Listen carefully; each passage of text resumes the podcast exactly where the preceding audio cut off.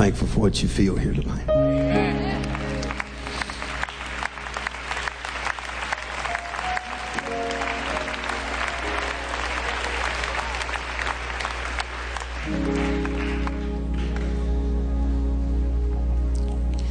It is an honor to stand in this desk before this great gathering.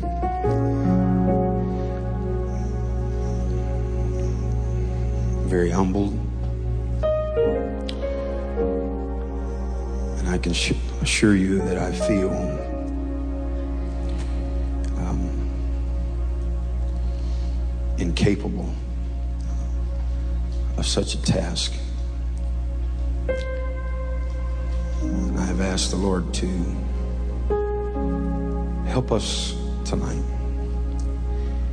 And I have pleaded with Him to give me His heartbeat for this service. And I believe He's done just that.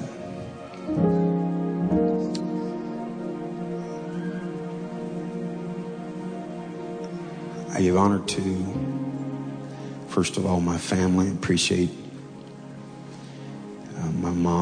see them here to my right. My brother. And um, my wife, my best friend, my wife, my children are here tonight.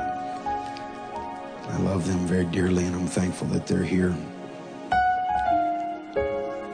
I give honor to this youth committee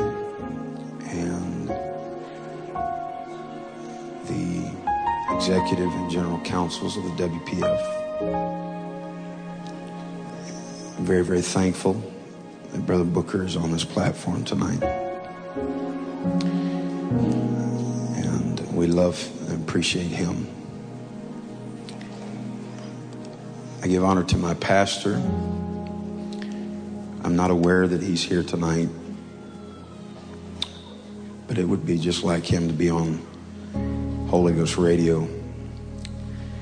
Everybody needs a pastor.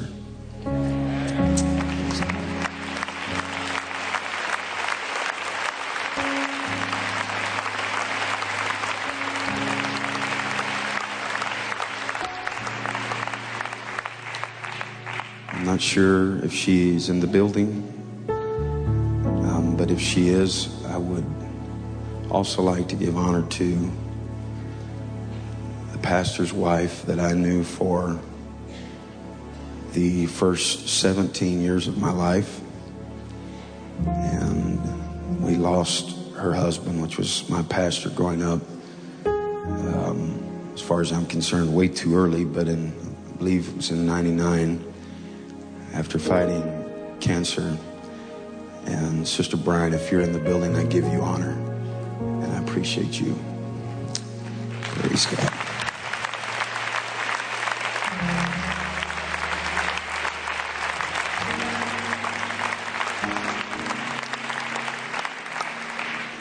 Without further ado, I'd like to turn your attention to Isaiah chapter 61.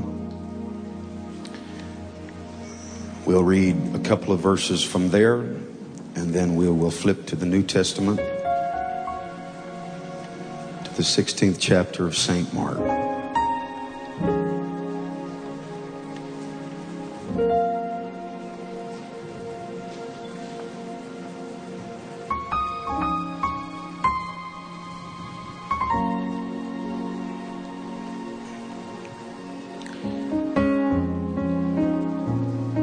Pressure of this caliber, this quality, this type of meeting is the pressure is intense. And then you sit all week long and you listen to these other guys capably divide the word of the Lord. And by the time the guy gets through on a Friday afternoon, you're like, there is nothing left. These guys have managed to pull every piece of chicken there is off of the bone.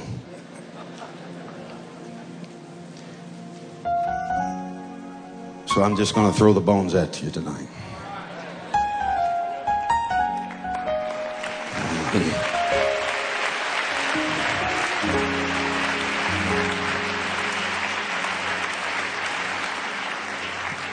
The thing I've liked is each guy has just done their their thing. They've done their thing. And I can't be anybody but me. And so I'm just going to do my thing tonight. Praise God.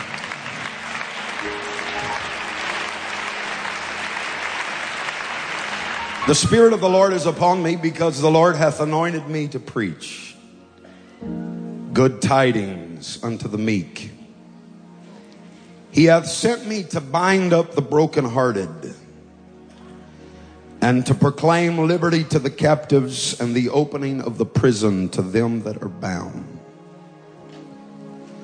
To proclaim the acceptable year of the Lord and the day of vengeance of our God to comfort all that mourn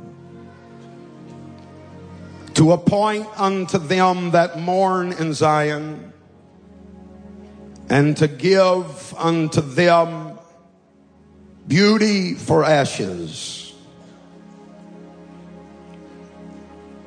and the oil of joy for mourning, the garment of praise for the spirit of heaviness, that they might be called trees of righteousness and the planning of the Lord that he may be glorified.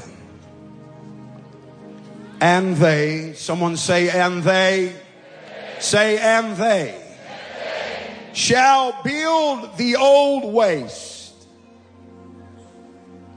and they shall raise up the former desolations. And they, who, who are these they people?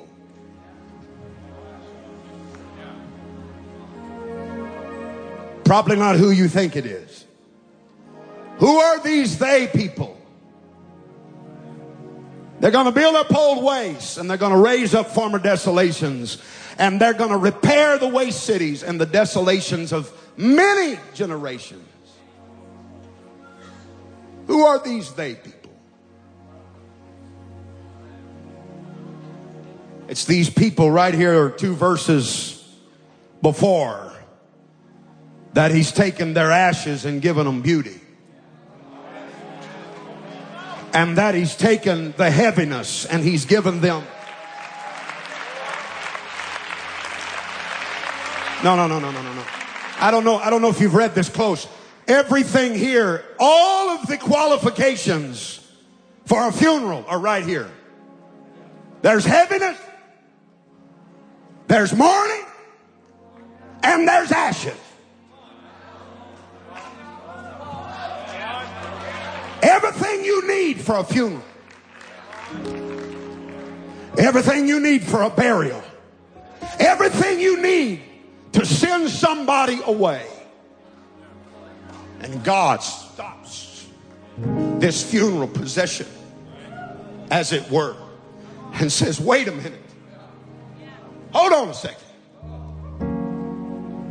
I can do something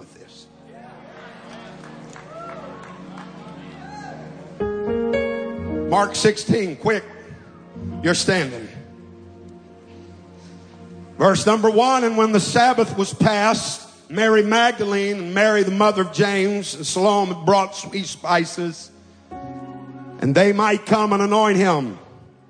And very early in the morning, the first day of the week, they came unto the sepulchre at the rising of the sun. And they said among themselves, Who shall roll us away the stone from the door of the sepulchre? And when they looked, they saw that the stone was rolled away, for it was great. And entering into the sepulchre, they saw a young man sitting on the right side, clothed in a long white garment, and they were affrighted. And he said unto them, Be not affrighted. Ye seek Jesus of Nazareth, Nazareth, which was crucified. He is risen. He is not here Behold the place where they laid him. But go your way. Watch this. Tell his disciples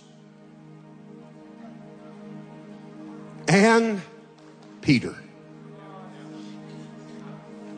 That he goeth before you into Galilee, and there shall ye see him, as he said unto you. The angel said, Go tell the disciples and Peter. Tonight I've come to preach.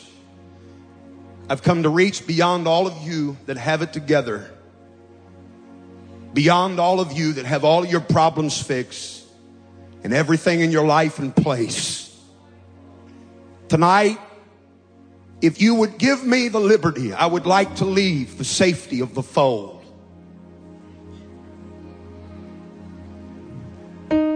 And I would like to preach somewhere in this building to somebody, several somebodies, more than what you realize from this thought.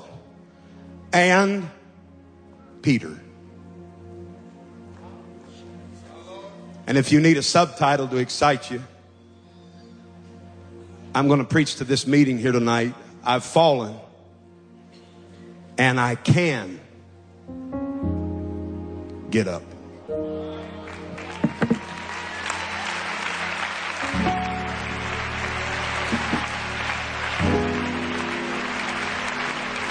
No, they got it wrong on the screen. I've fallen and I can. Look at your neighbor and say, I can get up. Clap your hands and thank the Lord for his word. Come on, lift your voice and shout. I need a mama somewhere helping me right now. I need a burden leader somewhere helping me right now. I need somebody that's been pushing the plate away, concerned for your little Sally and your little Joe. Come on, I need a I need a youth leader to plug in somewhere right now. I need a prayer warrior to get on. Come on.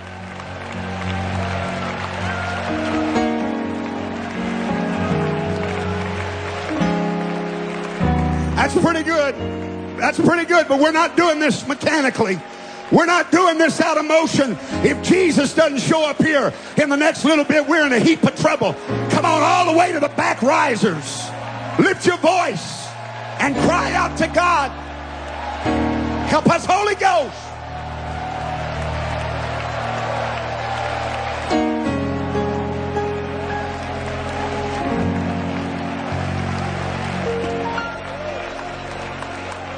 No, we're going to do it again. Take somebody by the hand and lift your voice and pray. I know you've been on your feet for a while, but let's pray right now.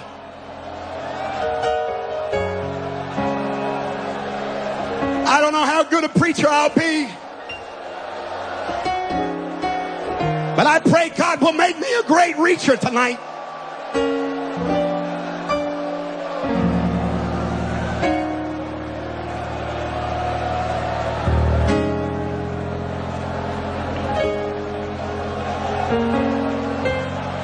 Simon Peter, too.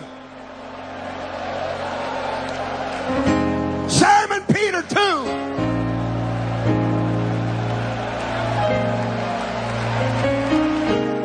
Oh, yeah.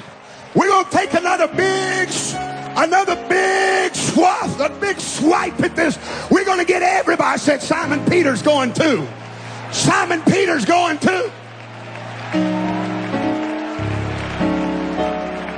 Come on, clap your hands and give God praise for it.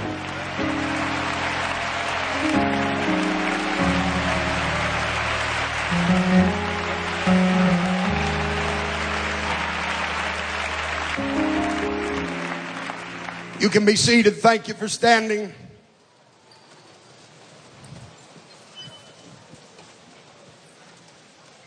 At 36 years old,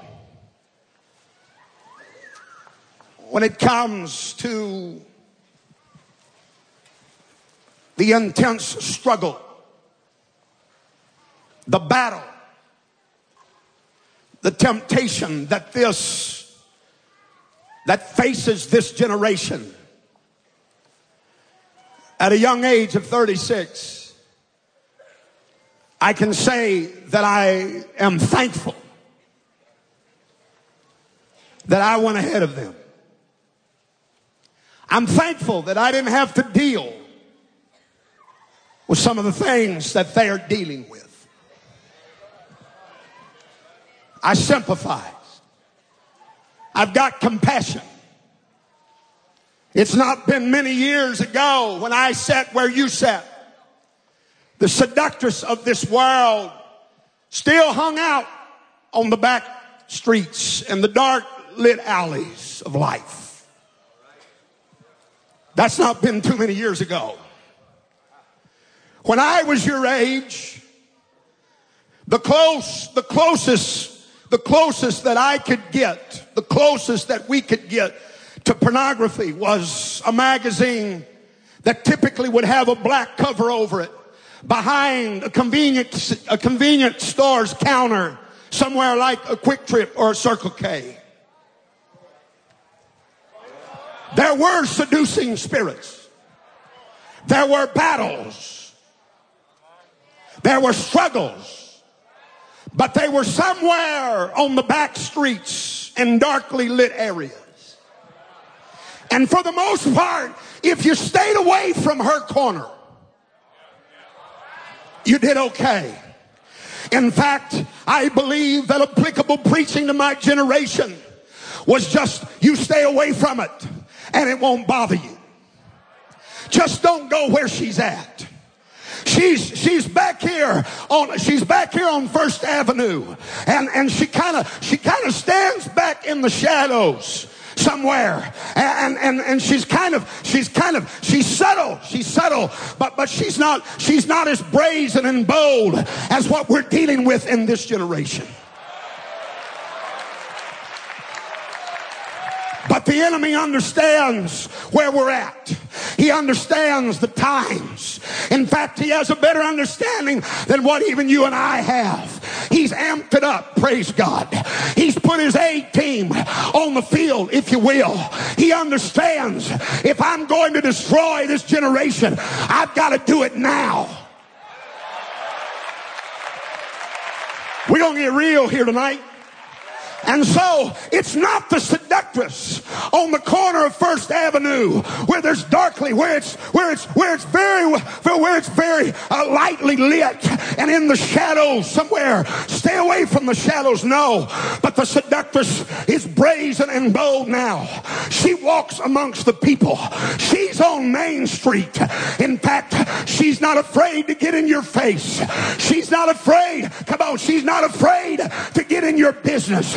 She's not afraid.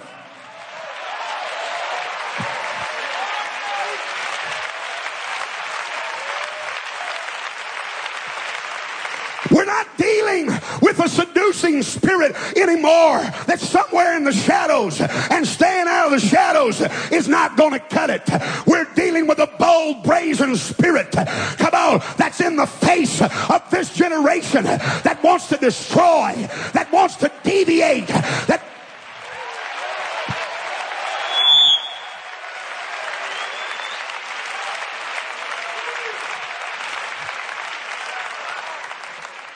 everything that can be thought of and things that you don't want to think of and things beyond even what you can imagine is being hurled in the direction of this generation.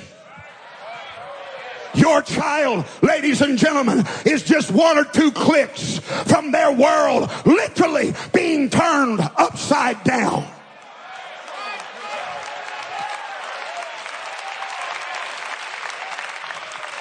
It's not something that you have to go looking for anymore.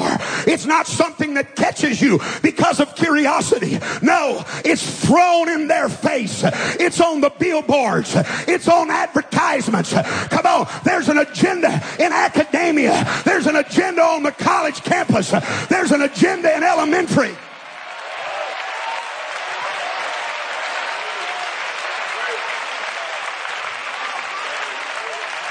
We're going to work on this here. They have desensitized. They have desensitized this generation to the point, literally, where there is no morality. There are no morals. The enemy's pulling every rabbit out of the trick.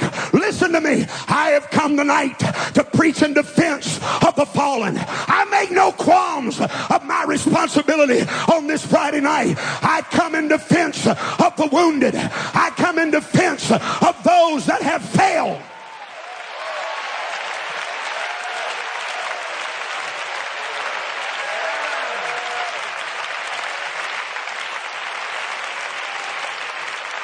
I want you to know that everybody that's backslid since last week, everybody that smashed their face on the ground and broken their life into a million pieces is not because they just were bound and determined to split whale wide open. I'm not talking to young people that are just rebellious and full of iniquity. I'm preaching to somebody that was duped, somebody that was tricked, somebody that tripped up on a Satan satanic uh, subterfuge. I've come to preach to you that failure is not final.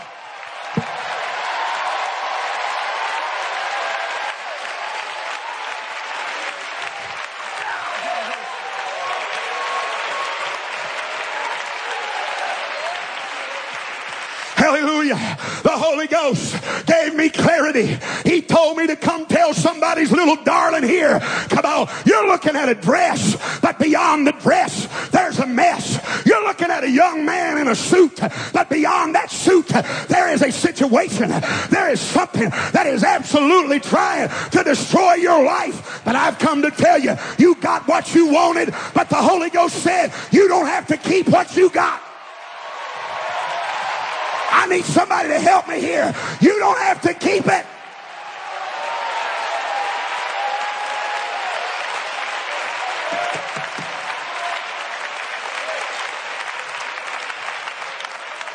I'm preaching to babies darlings, if that offends you, I'm sorry. That's how strong I feel about this generation.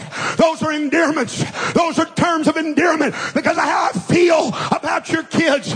You're broken. You're messed up. You got so many knots in your mind. You come to this meeting in a million pieces. But God sent Cody Marks to make something real clear here tonight. There is life after failure. God is not through with you.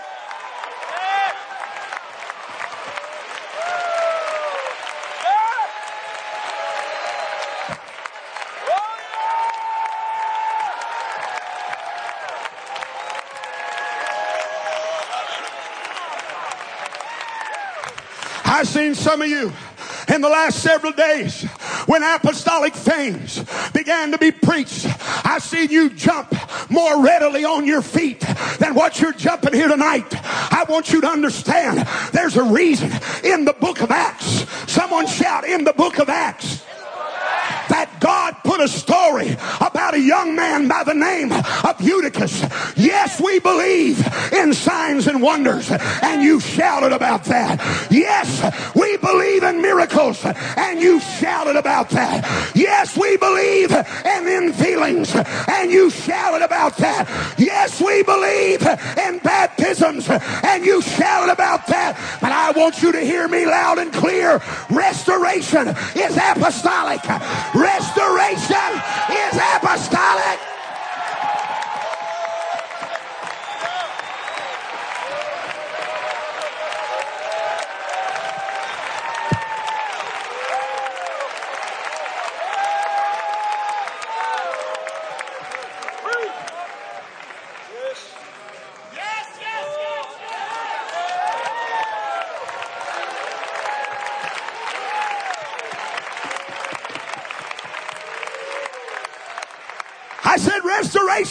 Apostolic.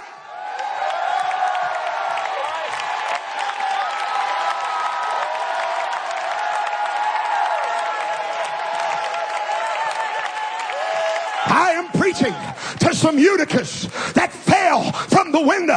Come on. I'm preaching to some young men and young ladies. Yes, you did it. There's no denying you did it.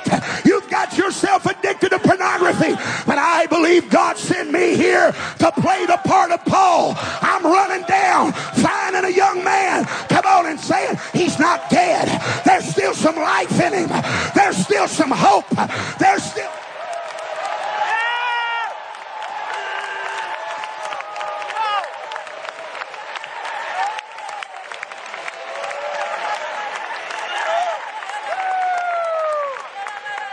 The Bible said that there were those there that picked him up for dead on their way to bury him.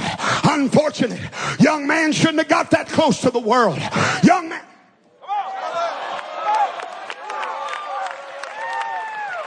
You know all that perfect preaching and not making any mistakes. Come on, come on, and being flawless and sterling. It sounds good to preach, but I want you to know it's not real.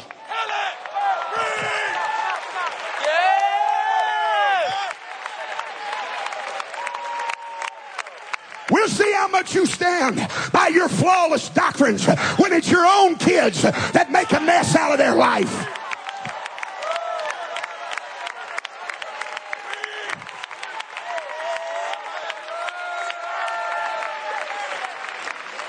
Yeah, you go ahead. You go ahead and be the one that sticks your judgmental finger on their nose, the only thing above the water, and said, Well, he got what he deserved. He shouldn't have been looking the way of the world. He shouldn't have, he shouldn't have gone whoring. He shouldn't have been drinking. He shouldn't have been watching television. Where, where is that one that believes? I think there's still some life. I think there's still some hope. I think there's still some blood. I think there's still some mercy.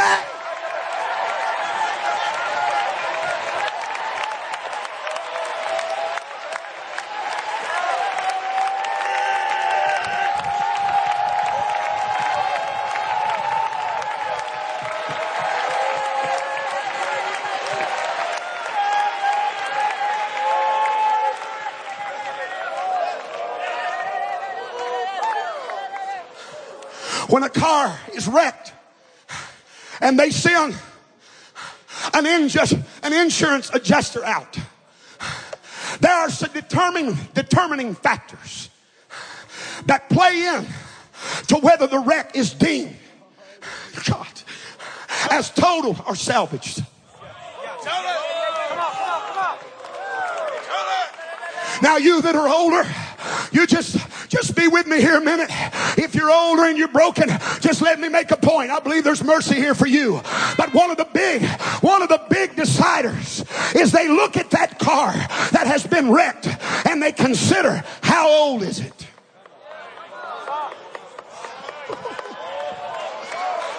Now, don't make me preface this. If you're 50 and you've fallen, I believe there's mercy for you. But I'm preaching to these kids right now. They look at that car and they say, well, that thing was built in 1979. That thing, that thing was built in the 60s. I'm not, I, I just don't know. I, I'm just not sure. But if that, if that car still got some life in it, come on. I think a 14 or a 15, I think a 13 year old that gets mixed up with the wrong girl in the youth group, I think he's still got a lot of life to live.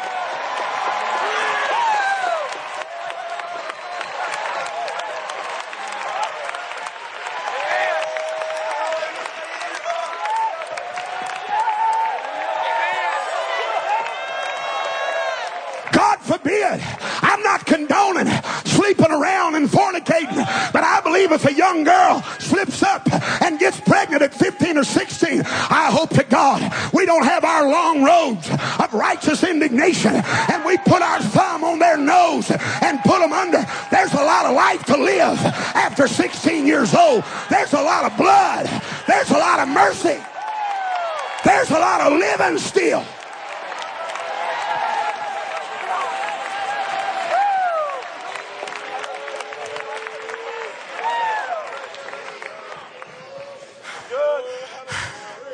And then the second thing they look at is demographics. Now, if it's an old 1999 4x4 jacked up, I don't know all that lingo. You'd have to get Brother Buxton to help me.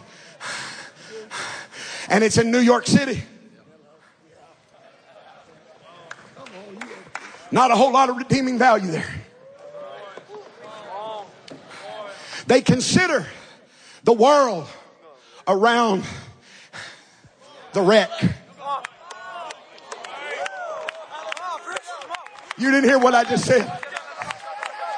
They consider the world around the wreck. There's a lot of years left here. but they look at the world around the wreck. You know what I believe? I believe when a young person wrecks their life, come on, I'm talking about, I'm talking about God, the almighty adjuster. I believe he looks in there and says, I believe I'll leave them. There's a world there. There's somebody to witness to. There's somebody to teach a Bible study to. There's a door to be knocked on. There's somebody to win. I believe I'll leave them there. There's some value to leaving an apostolic in the world even after they've fallen on their face.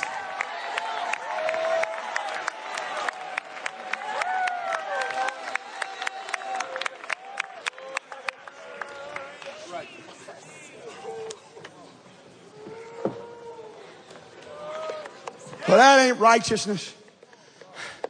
Well, you don't know what righteousness is either. In fact, the righteousness you have is what God called filthy rags because it's self righteousness.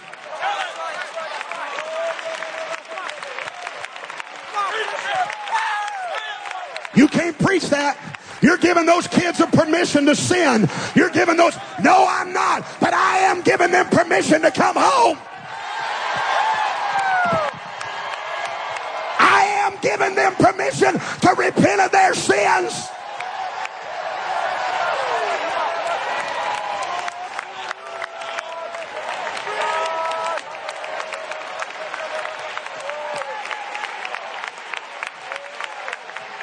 You know what a righteous man looks like?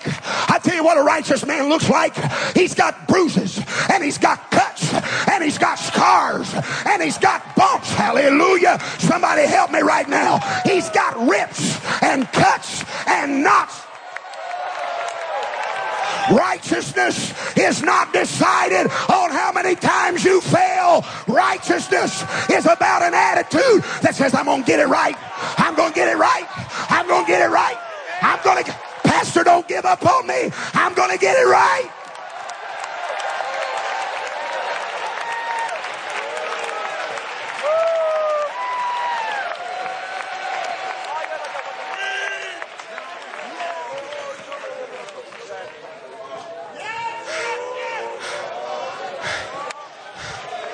God set the stage for this. I broke a fast last night. And I went to bed and I woke myself up this morning. I sat straight up out of the bed and I woke myself up screaming, No! I had just dreamed. I was coyote hunting. Looked like somewhere like Utah with the Bertrams. We were up in the face of a mountain, way up high. God only knows the eleva- elevation. We were tucked back in to that mountain in an open area. And my oldest son was sitting right there next to me. And uh, Brother Bertram was doing the calls and there was stuff going on. And all of a sudden, a light went that way and I caught eyes. And I, as I caught eyes, I was having scrambling. We were trying to get guns and lights in the right direction. And, uh,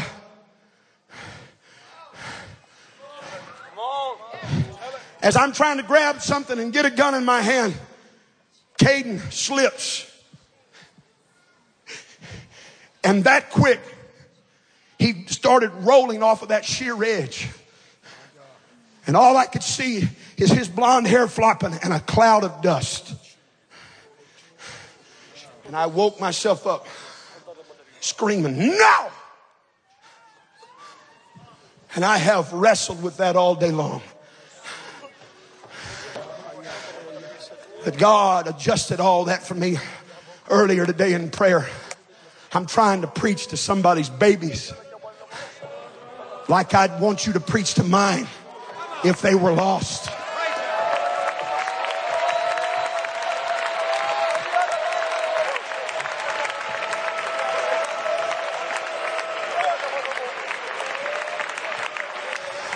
I want this conference to hear me tonight. There is a reason that angel sitting there behind or by that open sepulcher, there is a reason in his announcement that he said what he said to those ladies that were mourning. There is a reason why he said what he said.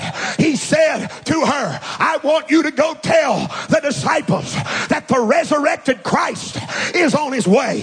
Come on, they're going to see him.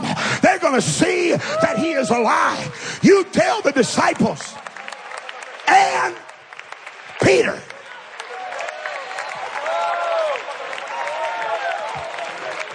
I apologize. I don't know who your friends are. I do not know who your parents are. I don't know what kind of leadership that you are subjected to. But whoever, whoever has made you feel excluded, whoever has made you feel like you're no longer a disciple, come on, come on. That was for Simon Peter, but that was also for those doubting disciples. She'll never live for God. He'll never get it together. You know what God was saying through that angel? Peter's my boy too. Peter. Peter's my boy too.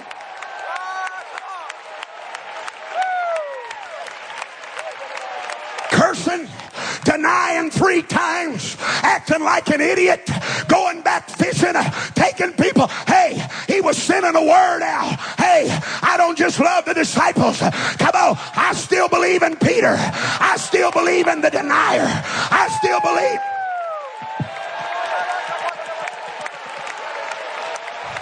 Come on, young man. You need to get a hold of what I'm preaching. I've fallen, but I can get up. I've fallen, but I can get up.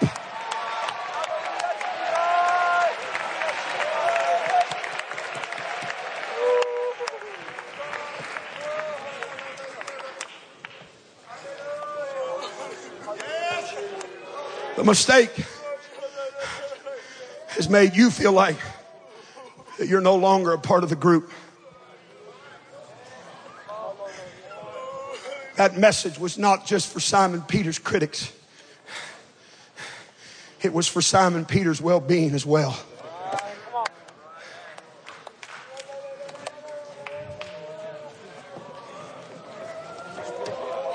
I just having a hard time, Brother Marks. My kids didn't make all those mistakes. God bless you. I'm glad they didn't.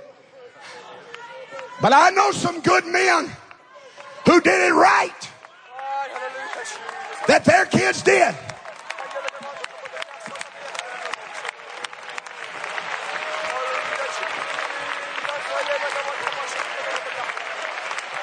I don't care if they've said they'll never darken the door of a church again.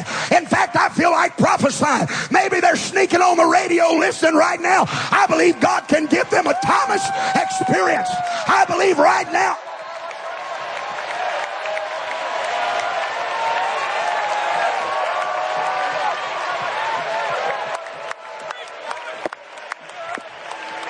Why could the announcement make an all inclusive invitation to see the resurrected Christ?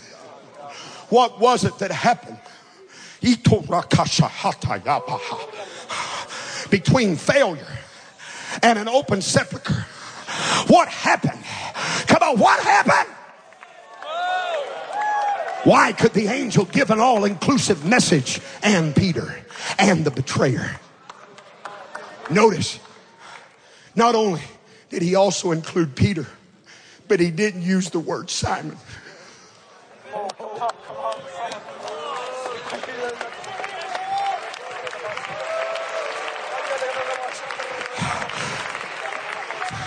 What makes it possible after betrayal?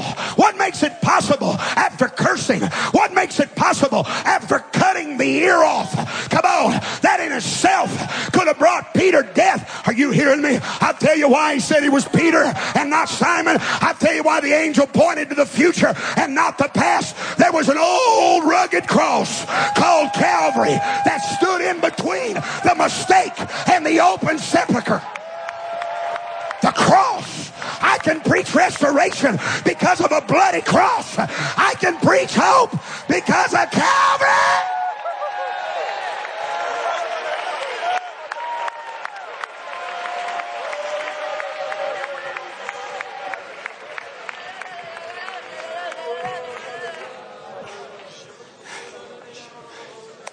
You say, didn't you have something more inclusive you could preach to 5,000 people? You might be surprised.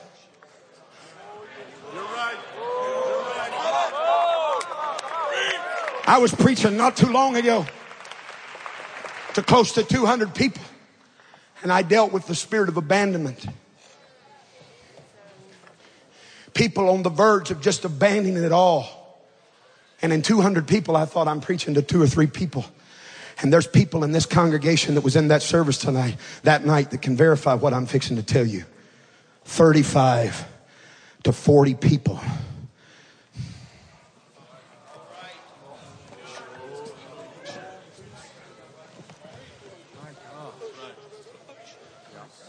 And I stood there going, huh?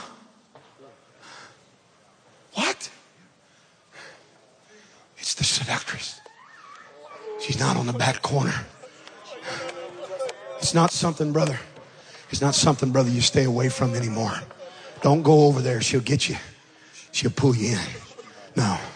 The seductress that Solomon talked about, she now mingles in the masses.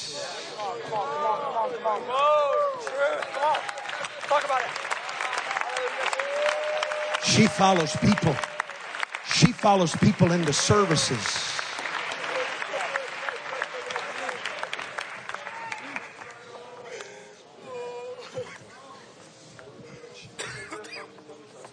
I'm 40 minutes. I'm hurrying.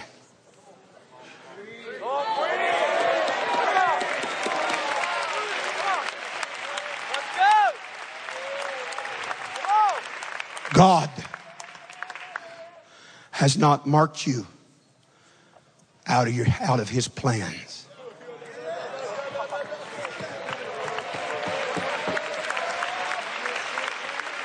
Some of you, because of mistake, gone back to living like Simon, and the angel says you're Peter.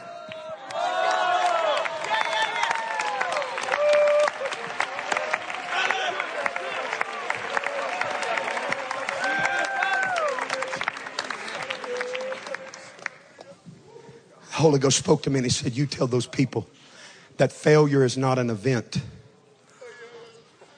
it's an opinion.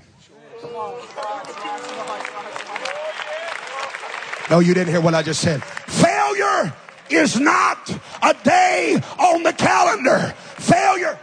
Wait a minute.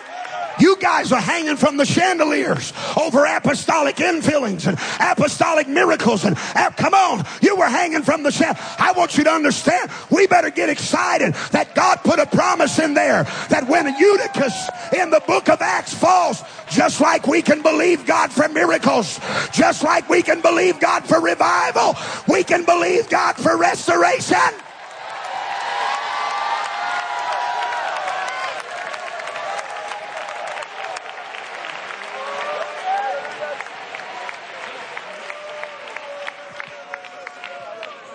There's kids in this building, parents. People have scraped them up to take them away and bury them. I tell you what, I believe they're one. I believe they're one preacher getting his hands on them away.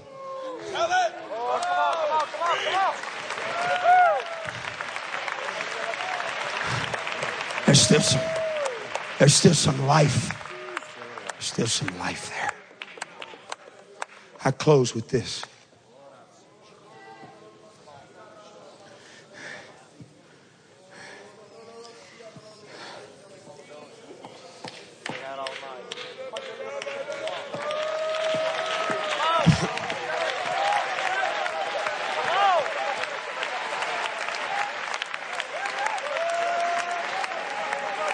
According to Forbes magazine, 2016. The net worth of this man was $2.7 billion.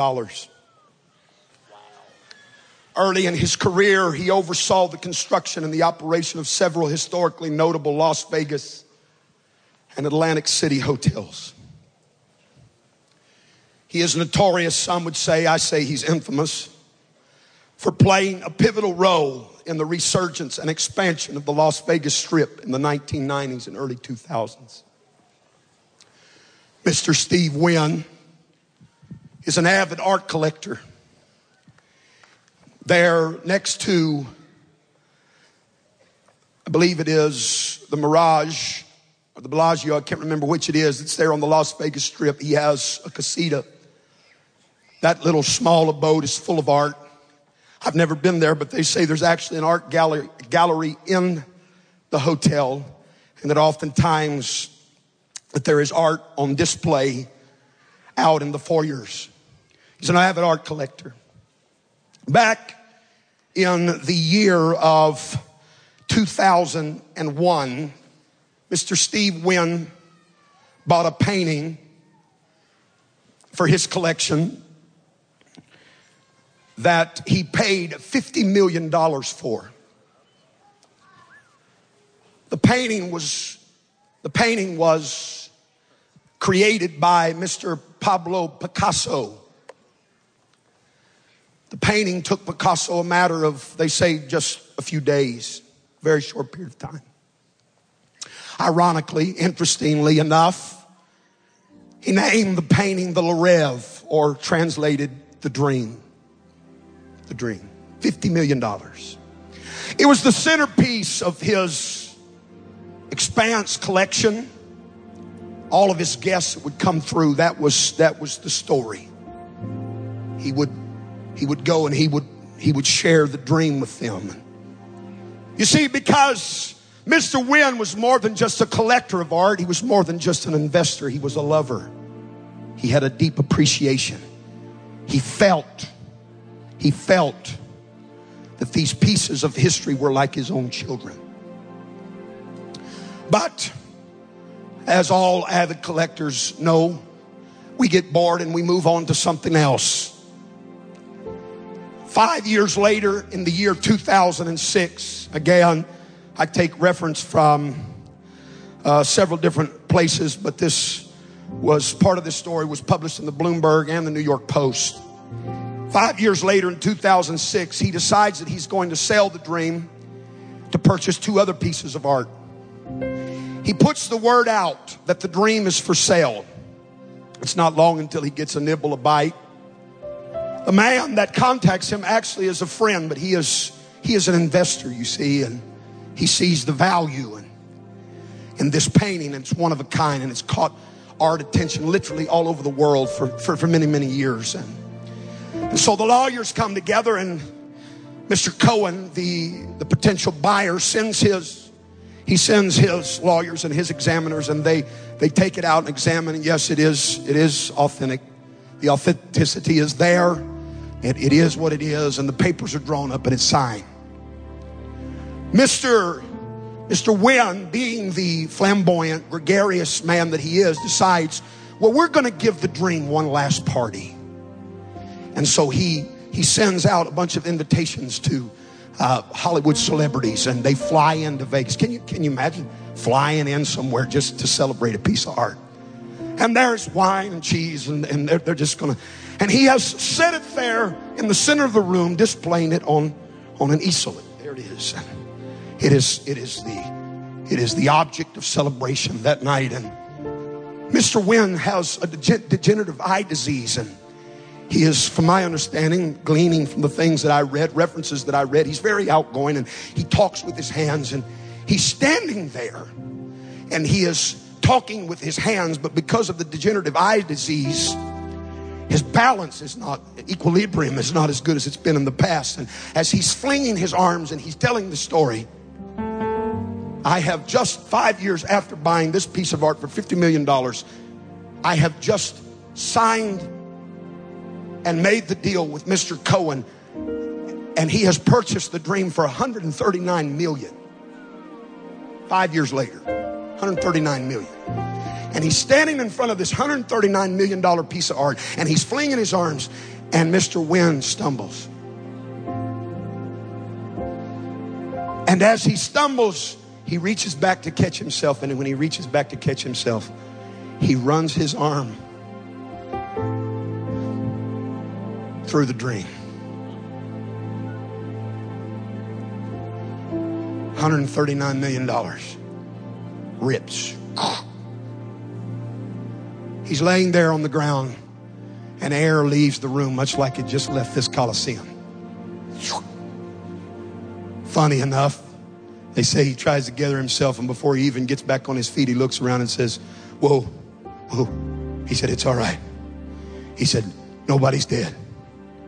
He said, And at least I did it, and not you. And if you hadn't amen me all night, you ought to say amen right there. He gets on his feet.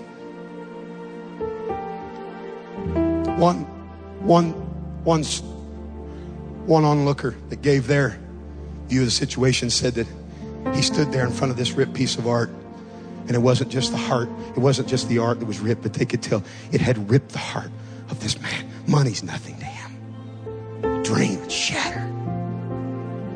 And he starts trying to figure out how I am going to break the news to an investor that I have just destroyed what he paid $139 million for.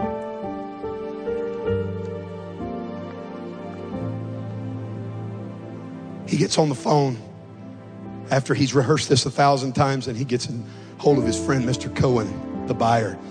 And he stutters, stammers, stumbles his way through it. And he says, Listen, we got a problem. Piece of art that you just paid $139 million for, I just destroyed it. He said, You've got two choices. He said, It did have an insurance policy. He said, You can redeem it. He said, You can take the torn art and do with it what you want. He said, Or, he said, If you're willing, he said, I'll buy it back. In his torn condition. Later, Cohen's remarks in regard to this, he said there was no thinking involved. He said, I knew immediately what my choice was. He said, I could easily redeem, redeem the insurance policy. And he said, I was an investor collector. He said, I, the art would have been forgotten. He said it would have been stuck in storage somewhere and the story would have never been told. It would have died. It would have never lived on. He said, but I knew that Mr. Wynn was a lover of what had been torn and what had been destroyed. It does matter whose hands. It does matter whose hands the broken pieces get into.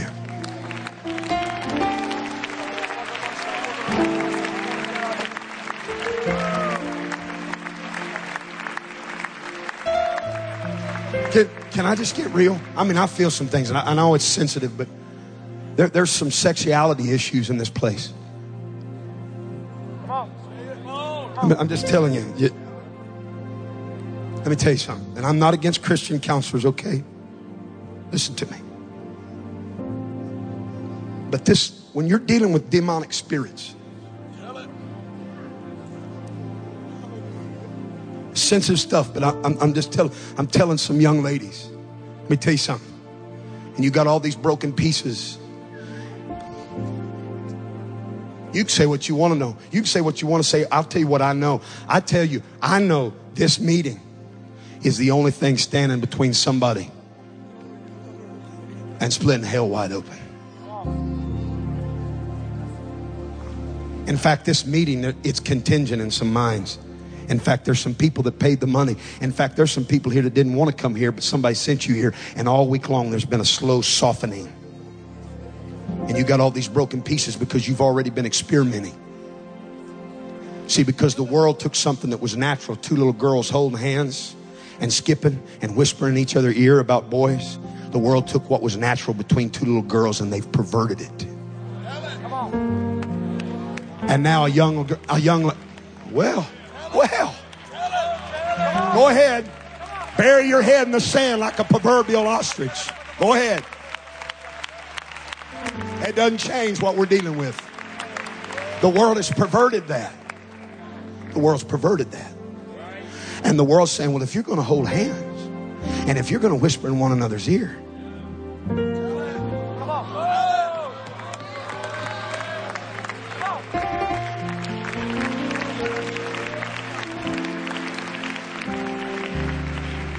So now, the world that you and I are living in, right now, as I speak, There are parents with newly born children. You want to talk about, they think they're trying to save their children's future by protecting their identity.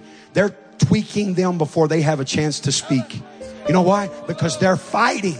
They're fighting that birth certificates, certificates no longer have male or female on them.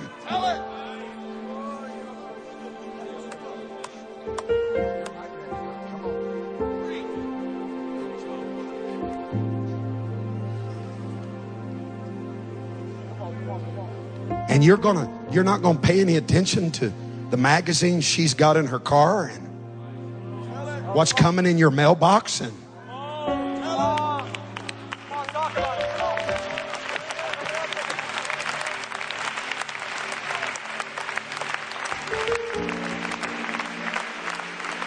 and and and and I guess I guess we've I guess we've lost the battle. I guess social media is here to stay. But the blogs and the people that you're following and the and and no no no no the poison that you've got in your feeds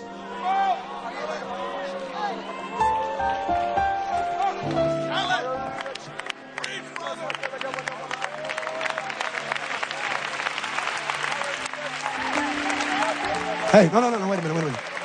No, there's a situation that I've been dealing with and others.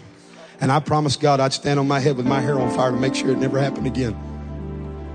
If you're struggling with these kind of things and you've already made mistakes and you have questions and you got all these little broken pieces, for your soul's sake, don't get on the internet.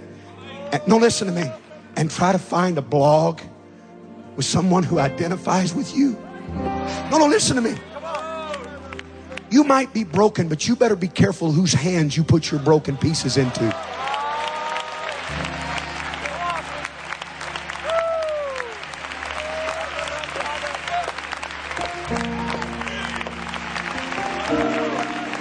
I'm hurrying. Maybe your faith, maybe you brought your faith here into a million broken pieces. Don't get on the internet and find some reprobate, apostatizing, disgruntled, bitter, bitter, ex apostolic. No, no, listen. To go talk to about your faith problem.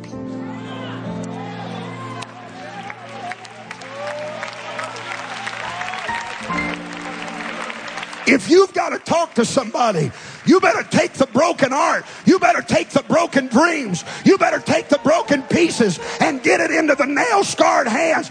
We're not talking about, we're not talking about an investor. Hallelujah. We're talking about the lover, the creator of your soul.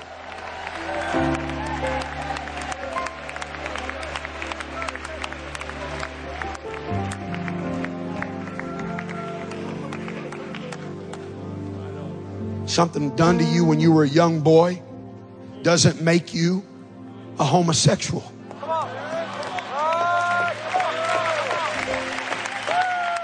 If you were molested, okay. Okay, there's broken pieces. Okay, there's issues. Okay, but you're not a homosexual because you were sexually abused.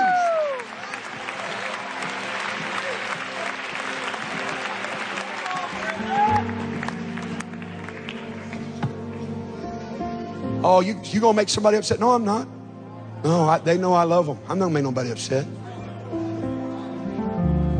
You better quit categorizing sin while we're at it. No, no, listen to me. Listen to me. Because the sin, the unforgivable sins. Oh God, here we go. The things you've labeled in your mind as unforgivable. Oh, somebody can't recover over that. Their sins is no worse than your gossiping.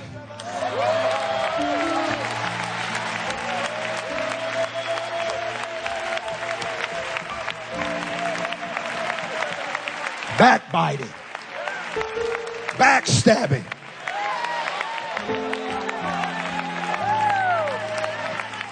Sin, sin is sin.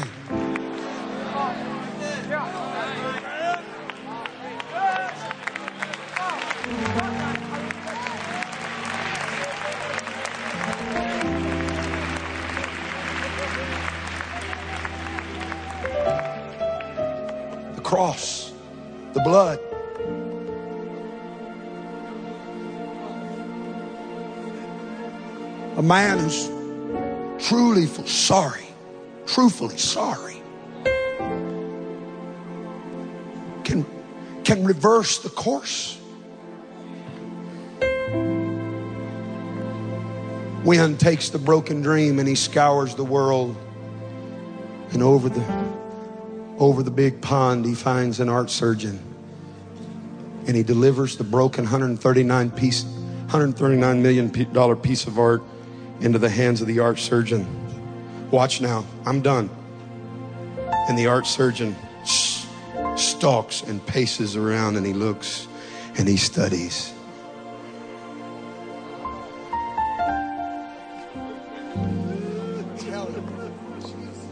He says, I think it can be fixed. No, no, listen, listen, listen. He said, in fact, he said, when I'm finished, you'll never be able to tell it from the front. No, no, no. He said, the story will always be told from the back. And they may not want you looking, but I'll let them look. You're looking at the Friday night speaker peeking, and it may look like I got it all together, but may just like everybody else in here. If you look at us real close from the back,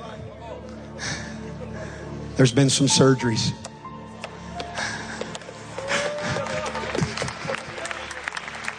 There's been some surgeries. There's been some stitches. There's, there's been things that, there's been some things that have had been, have been pulled back together. And, and Mr. Wynn, I can fix it, but it's going to take time.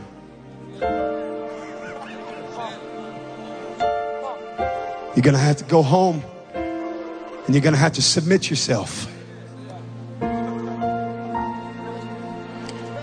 This doesn't happen overnight. In fact, some would look at the word restoration and they say, well, the key word there is the root word restore. No, the key word to restoration is condensed, it's condensed down even smaller. It's rest. I've never seen a classic restored moving down the road. In order for the process of restoration to begin, somebody's got to first be honest and willing to say, look, there's a problem here.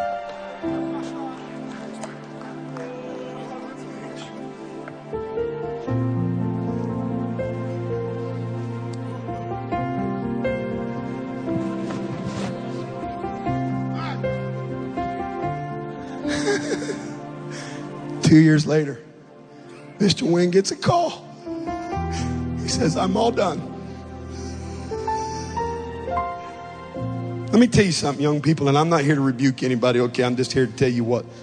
You know that feeling when you like, it's your funny bone? I get that feeling when I hear preachers say, God don't need you.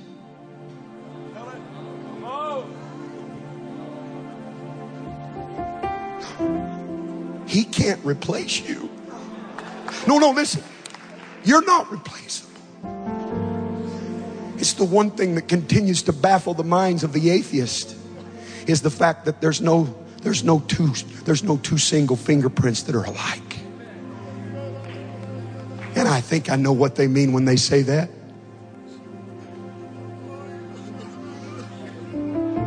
God doesn't want to replace you, He wants to restore you.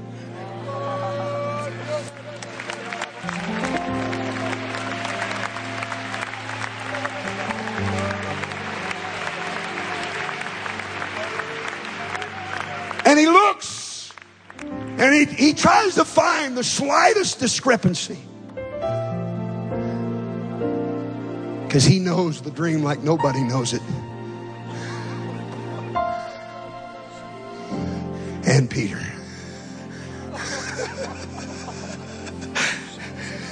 Go get Pete too. Maybe that's what I should have called this.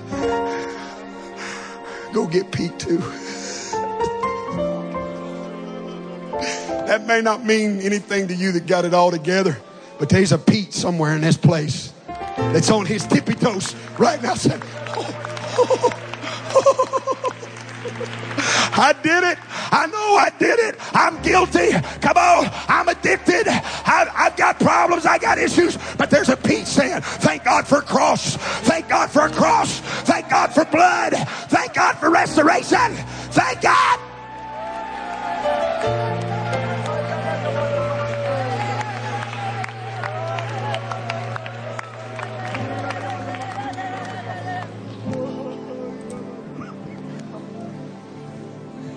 Guess what? Wynn sold the painting again in its restored state.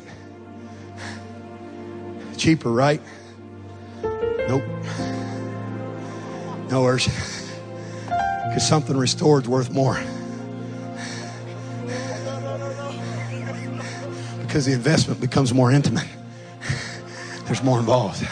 No, no, here's the kicker. It sold in its restored state for 155 million. But here's the part of the story that tears me up.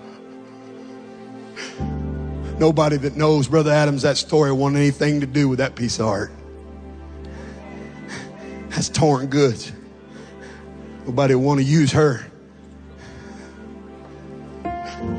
Nobody, nobody want to put her in a Sunday school. Nobody want to let her lead a choir.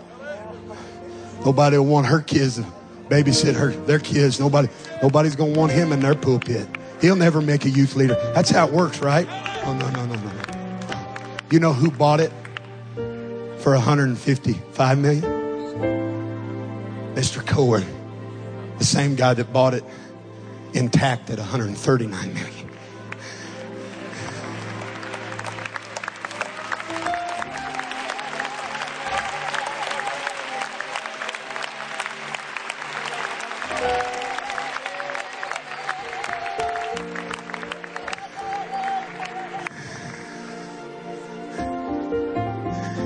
More in a restored state than the original.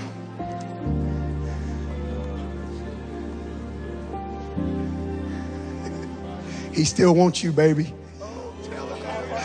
No, no, no, no, no, no. Peter!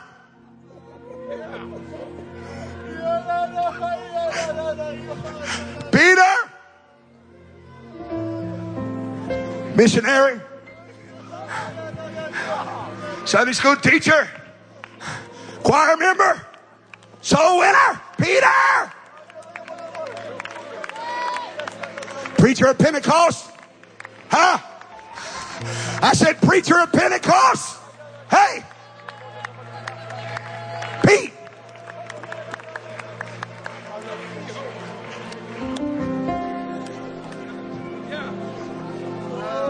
Now, whether that was for you or whether Brother Godare that was for him, or whether that was for both of them. It says, You go tell the disciples and old Pete.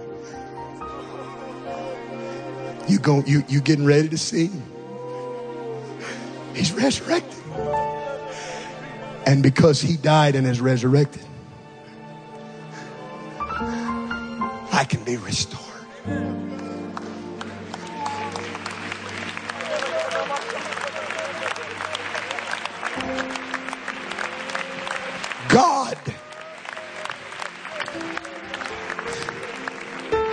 Is not through with you.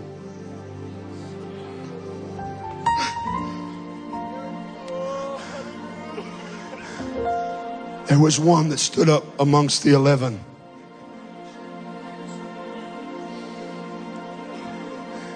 Jiggling some keys.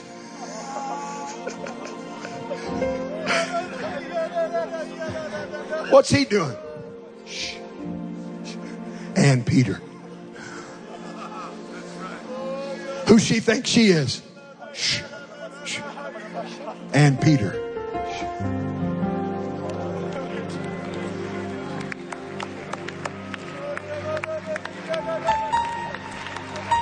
And Peter said unto them,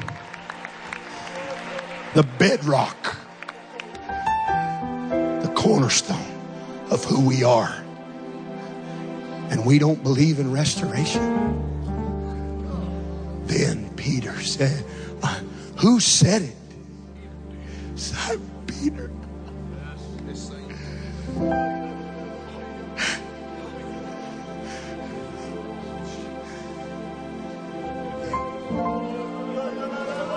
Who's gonna, who's, okay, here we go. Who's gonna go to these cities? Who's gonna go to these nations?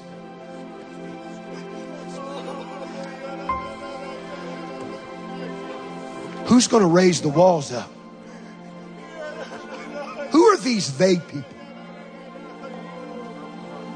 It's the people that two verses before everybody was fixing to have a funeral for. But here's the key. Are you ready? Here's the key. You can't have beauty and ashes too.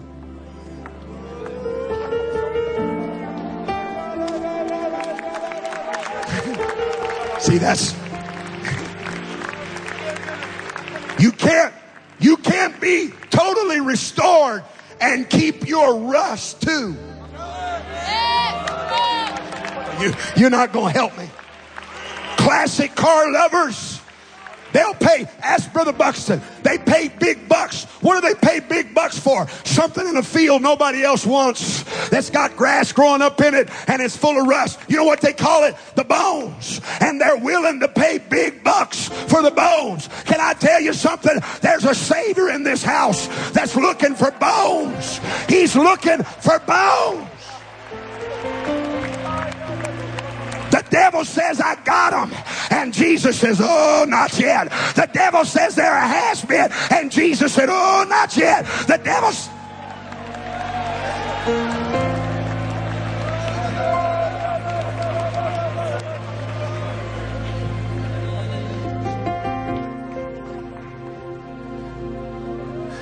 Who's going to start these churches? Who's going to LA? Who's going to Chicago Metro?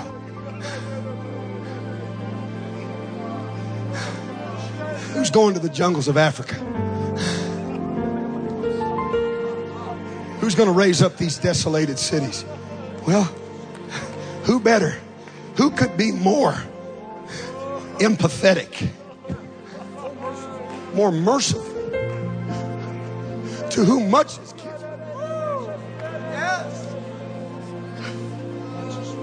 I want to ask you a question I never thought of till right then. And I believe it was the Holy Ghost. After Miriam dealt with leprosy, I wonder if she ever looked at a leper the same again.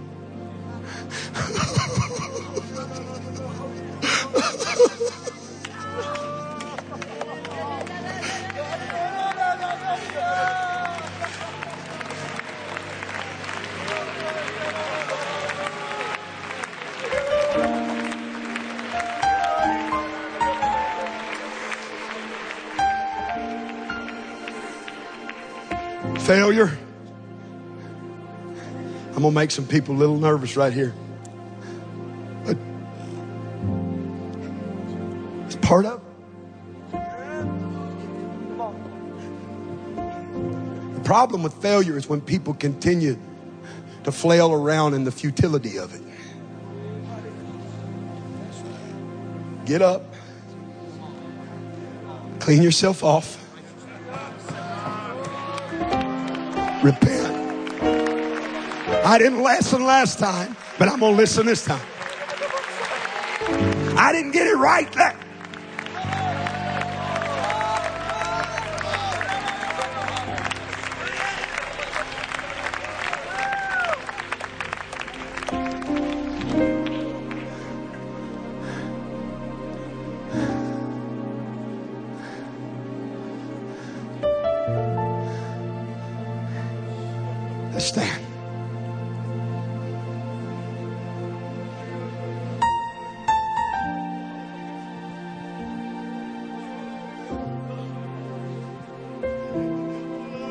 Don't anybody move. Don't flinch just yet.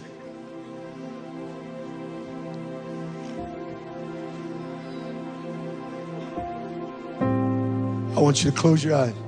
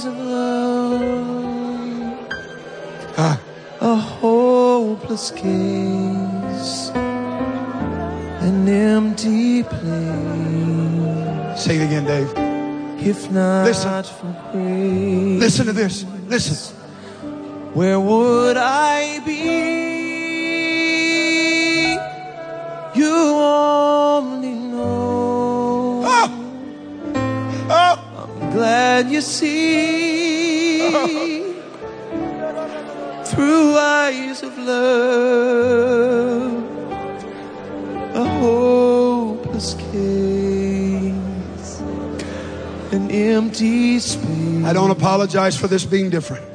If not for grace, I know. I know the pressures. I? I know the unspoken, You only know. but I had to be obedient tonight. Glad you see. I don't care where you're at. Listen to me. I don't care if you're on the back row of those nosebleed sections. hopeless. I want you that are in the altar to listen to Brother Marks. Push back. I want you to step back. There's no way we can make enough room. I don't care if you're in the back row of that nosebleed session. I don't care if you're in these risers. Maybe you're already on the floor. If you're here and you're ready to get some things turned around. And you say, Brother Marks, I'm not, in, I'm not just interested in God saving me. If Thomas could go to India and turn the world upside down after the world marked him off. He's a doubting man. And he goes and turns India. Why can't I believe that God can take a doubter and make a disciple tonight? I don't care where the mess is at. I don't care what the problem is. We're not here to we're not here to air everyone's dirty laundry. You just say there's brother Marks, there's brokenness, the dream, my hopes, something has happened, a train wreck. But you're like David and you say, Create in me a clean heart. Renew in me a right spirit. I want you right now to begin to make your way. Don't anybody, if this is not you, don't move. I want every eye closed, every head bowed, and I want you praying. I want you to come to me right now. If it's 20, if it's 50, if it's 500, come out of those risers right now. There's brokenness, there's issues. Fix me. Fix me. You only know. Fix me. Glad you see Fix me. Come to me. through eyes of love. Come to me. Come on, where you at? They're still coming.